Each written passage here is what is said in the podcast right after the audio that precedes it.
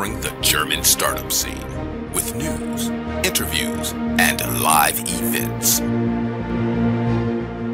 Hello and welcome everybody. This is Joe from startuprad.io, your startup podcast and YouTube blog from Germany, as well as the world's number one Czech entrepreneurship radio called startuprad.io.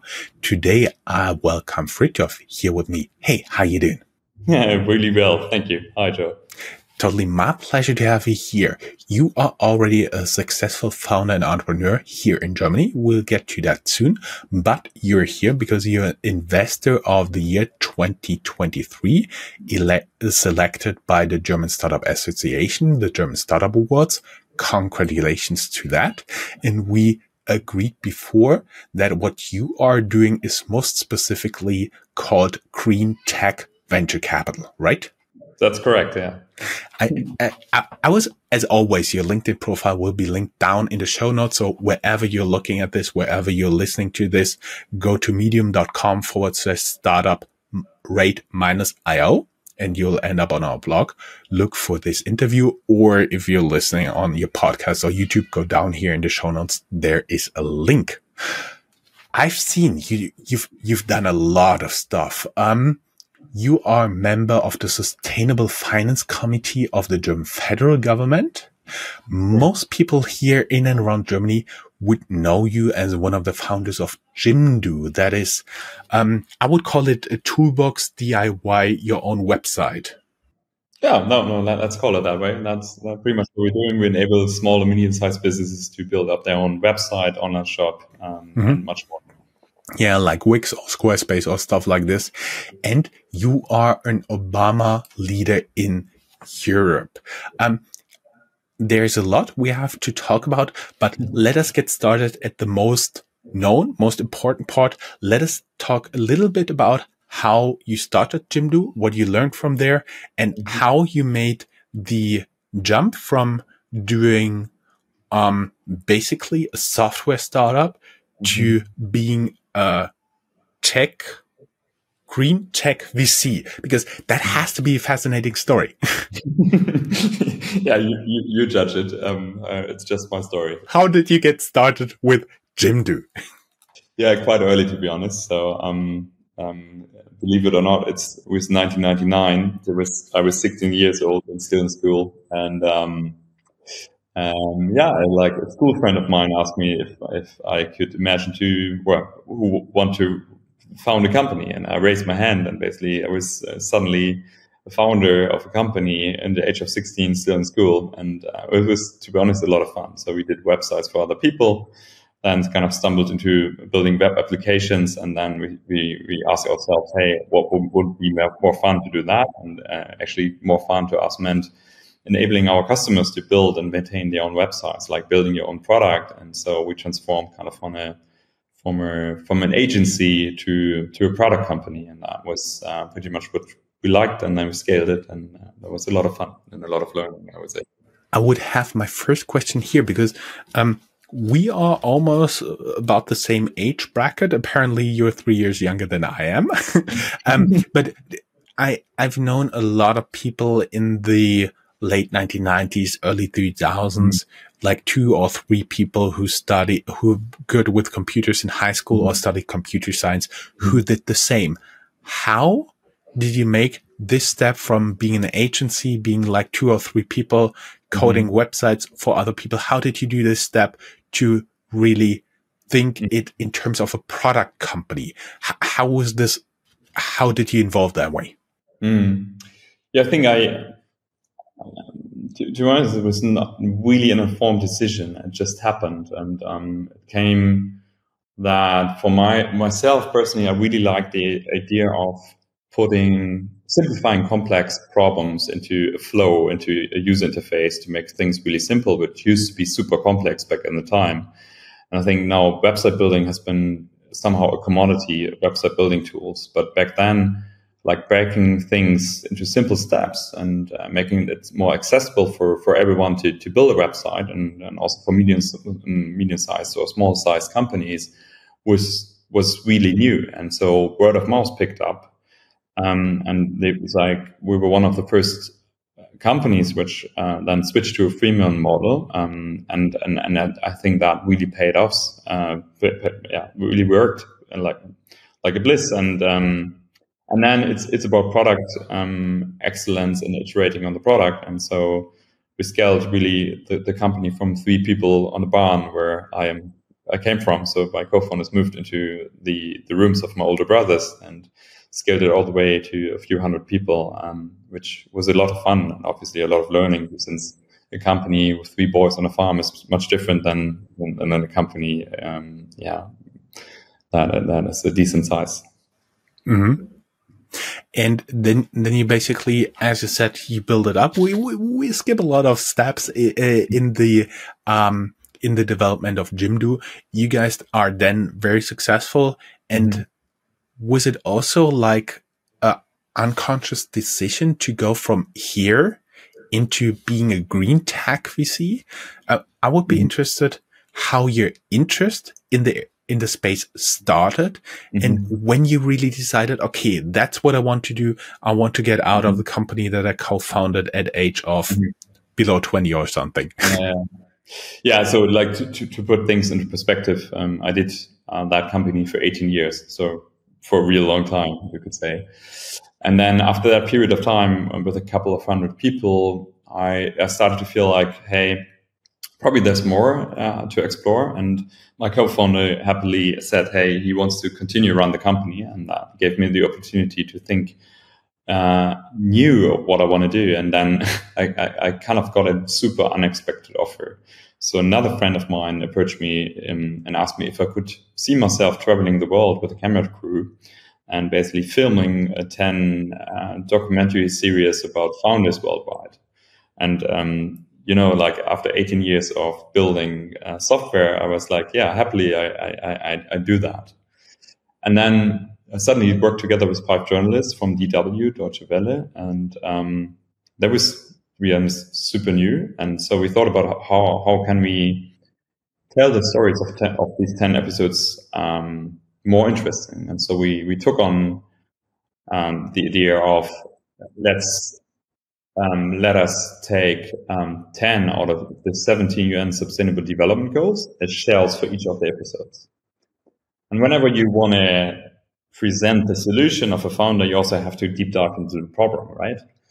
And so to me, uh, spending 120 days and uh, think about when interviewing people about climate change, of plastic pollutions, child labor, uh, I don't know, all these bigger topics, housing, um, was somehow really unexpected for, I guess, a person like me, being super privileged um, since the first company was really successful already um, and gave me much different perspective on life and where I want to spend my time and my resources. So it was quite easy to decide on what not to do anymore and what are the problems I really want to work on.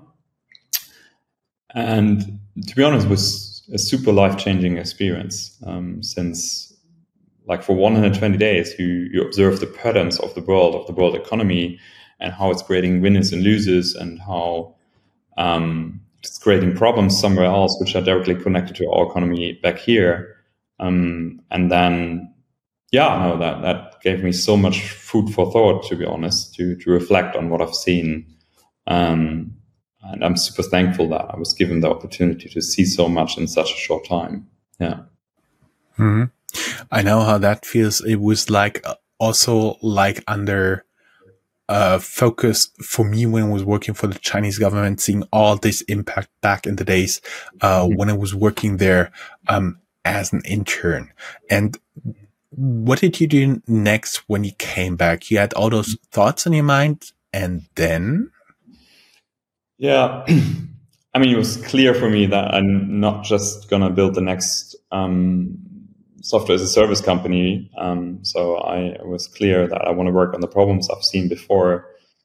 Um, and then I was clear for me that I want to want to use my time and resources to help the founders or help to develop ideas which really make a difference. And um, then I was lucky enough to meet a really good scientist, and she opened my eyes to life cycle assessments, which is a method to quantify all the mass and energy balances throughout the life cycle of a product. So basically, if you think about life cycle, you think about where is the material coming from, how much time do, um, how much energy do I need to extract something, um, how how far do I have to transport it, where things are assembled, and then all the way to um, is um, how often is, is, is, a product being used? Is a single use? use um, is it okay with with sound? Yeah, I guess. Um, okay, and then um, and then how much energy do you need each time to the end of life scenario? What happens after the life of the product? And so there's a pretty precise method to really to, to calculate all that. I mean, it's, it's a lot of work, but if you do it for an idea of a startup and for the baseline scenario, the economy today, um, you are um, you can basically see the difference if it really makes a huge difference, yes or no. And so that that that is what what we've been doing. Um, and that was such an eye-opening moment for me that I, I thought, hey, this really makes a lot of a difference, right? So to really precisely know if a product is part of the solution or it just pretends to be. And so then the idea arose in my head saying, okay, we should build a fund which is only allocating money to the companies that, if they scale, really make a lot of difference. And so that was kind of the initial idea to Planet A, where you allocate money to ideas where science says this is really making a huge difference. And so, yeah, that that is that is how Planet A came to be. And then was lucky enough to meet a lot of super smart people that said they they want to work with us or work with me in, in building this up. And so, yeah, lucky enough um, that that we succeeded so far. And whenever winning this prize, I really think it's us as a team has won the prize, not me personally. Mm-hmm. I've also seen that you invested of one of our former guests, Traceless Materials. Of course, we link down here in the show notes Absolutely. to the interview. And um, you you've been talking about how those investments will make an impact. So um, I assume your due diligence is quite a little bit different from show me a business plan, show me a profit margin, show me a growth forecast, and that's it. How do you approach the evaluation of a startup? Yeah, so it is different and not different at the same time. So um, which which which my uh, might, can, can, can you repeat that as as a quote for our interview again? It's different. No, no, no, no, happy. Like um, so. I mean, I mean, basically, we're looking at two factors, and this is how also Planet A is, is, is built as an organization. We have a business side and we have a scientific side. And w- what's to be said about Planet A that science has the power to say no to any deal. So basically, if science doesn't say this is really a game changing idea, this is really making a difference, we won't do it like if you don't agree right? So so basically we look through two lenses if you so will the business lens as normal as normal we see with a normal return expectation like quite normal you look at all of that. And then additionally we also look through the angle of the planetary boundaries quantifying impact. So it's really both um, because um, the solutions we, we, we search for or we invest in are ones which also need to be a valid business model. I mean, you need a lot of money to scale these ideas, um, and you can only scale things um, really, really quickly if you can also make them really investable. And um, therefore, we, we're looking for the ideas which kind of really fulfill both um, angles. Mm-hmm. And I've also seen um, from your portfolio that your companies tend to be, be a little bit more on the hardware side than on the software side? Mm-hmm. Yeah, so it's it's it's both. Um, so it's software, it's hardware, and um, we have one category which is kind of, I mean, it's, it's not new, it's hybrid, which is kind of software-enabled hardware. And so when it comes to kind of tackling or thinking about the problems, um, kind of we have, um, then it's relatively clear soft, software alone won't do it, right? So we need to invest into hardware in order to build and to change processes in our industry and the world's industry. Um, otherwise, we won't do it. And so it, it, clearly involves hardware. And I think this is something we need to acknowledge if we talk about climate change or um, the planetary boundary is that we need to develop and change processes of our economy, and this involves a lot of hardware. So we need to invest and be able to invest into hardware. Um, because if you only invest into software, obviously this, this is not enough. Hmm.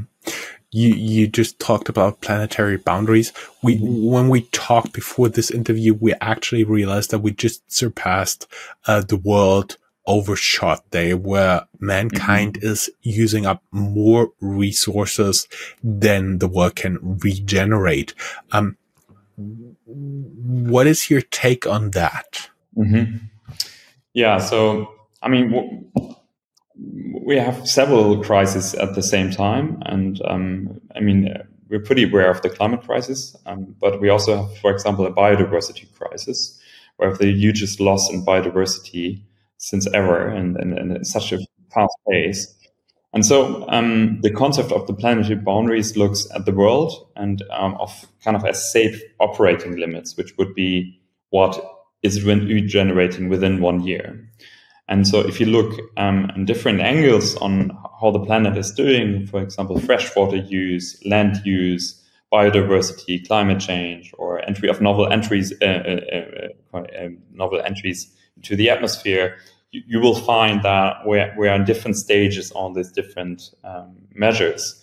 And so, um, what the planetary boundary is, is, really showing is where are the safe operating limits and where we do we need to get better and where we already have surpassed the safe operating limits. And so it gives you a more sophisticated view on the different crises. And, and I think it's really important that we don't trade the one crisis for another uh, right? So um, it is having this more holistic view on the problems, which I think we we should uh, we, we, should be taking, and and that's the planetary boundaries. Obviously, um, normally the things you're doing for the climate crisis is also good for the planet itself, but um, having a, a, broader view is really important. Mm-hmm. Uh, to get to get the boring stuff out of the way, you invest in Series A investments half million to up to 4 million euros. But uh, that was we're starting earlier from pre-seed to Series A. Pre-seed to Series A. I see. Pre-seed to Series A, uh, a half to 4 million. Yep. Um, but I would be more curious because you are not the average VC. You are not investing in the average software startup. So how is your process to get to the right startups. I, I, mm-hmm. I totally assume you also get, um, a lot of pitches, also mm-hmm. a lot of lost pitches. Somebody's looking for pre-seed funding for his or her mm-hmm. fintech, completely not related to what you do. You just reply with a nice email. Sorry, nothing for us. Mm-hmm. If you take that away, there is, I assume, not such a big lot of relevant startups. How do you source your deals? Yeah. So like you've, different um, different channels. So people apply with, with via our website, and um, they do it a lot actually. So we can't kind of like to be honest, I'm I'm blown away myself. Like um, we now have seen over six thousand startups, um, which I think is amazing. Um, that those so many people are working on these topics, and like not everything of that is relevant, but but a huge chunk. So a lot of people are actually using their time and resources to to work on something like really important, which I think uh, gives gives me well, it gives me a lot of hope that pe- people pick pick the topic. Um, then second um, is we have a lot of kind of really well known and like successful founders that have built unicorns and other like really amazing companies, and they're invested in our fund. And so these people actually kind of quite often forward interesting pitches to us, um, which I think is super nice. And um, so teaming up there really makes a lot of sense. And then third, um, since we, we, we really look scientifically on the world, it is about also kind of looking where the biggest problems and where are the biggest problems and where potential solutions, which we, we look into. And then we actively go out and, and, and look for who's doing good stuff in a, in a particular area. And then we approach people um, as well. So it's really different different channels um, uh, we use, um, and yeah, then it's really about building a portfolio of people that that address the problems uh, in a really good way. Mm-hmm.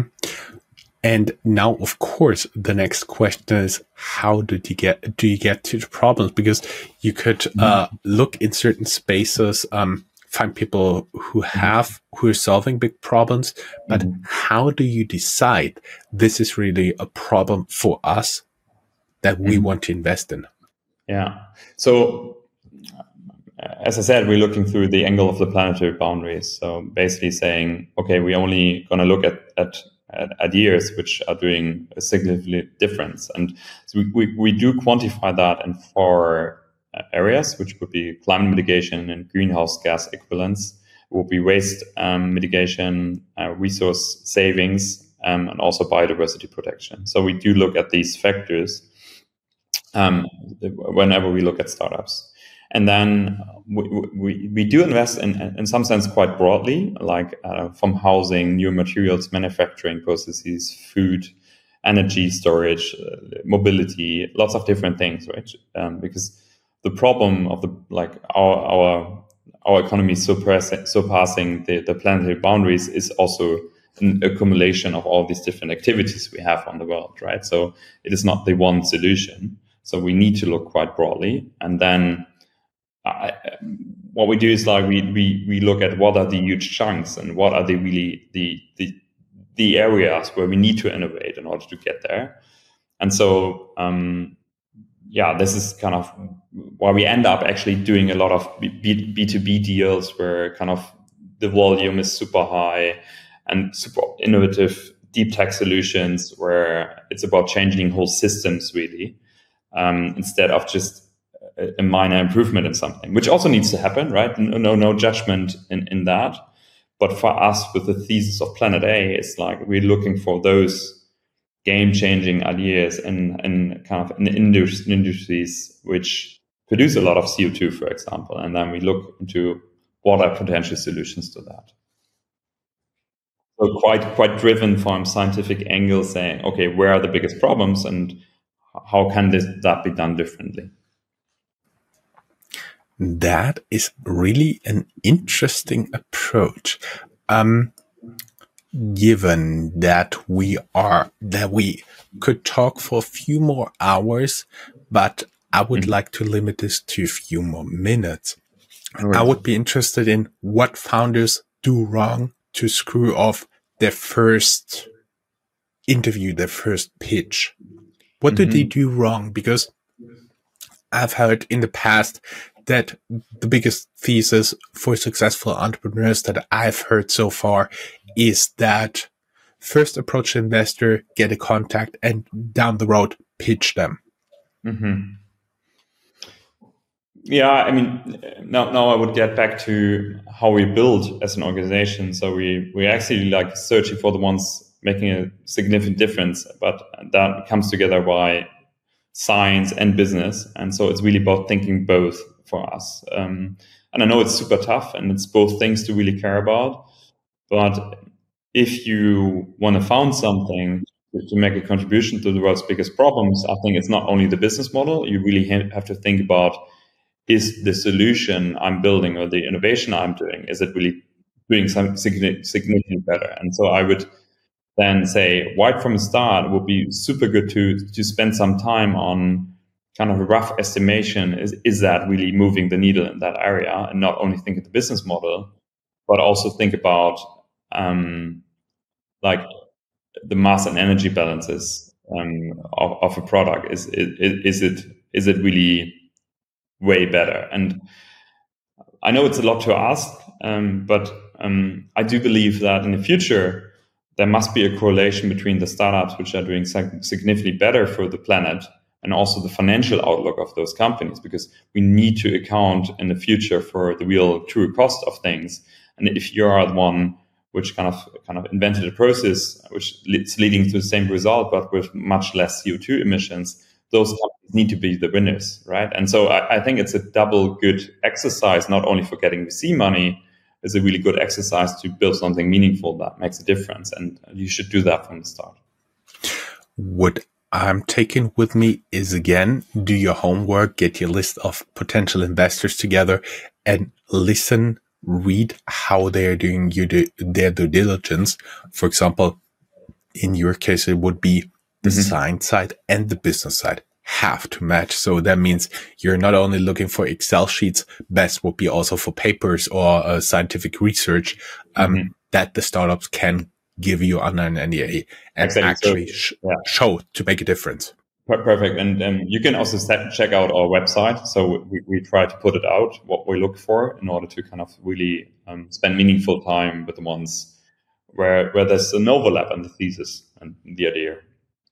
Mm-hmm. Uh, of course, everybody who'd like to learn more, they can go down here on the show notes. They can not only see your um, LinkedIn profile, but also we link the Typeform where the startups can straight pitch. But again, do your own way. Make sure you are the right fit for Planet mm-hmm. A. Fridtjof, again, mm-hmm. congratulations to the watch. Thank you very much for this enlightening interview. Thanks. Hey, thanks, Joe. My pleasure. Have a good day. Bye bye. Bye bye.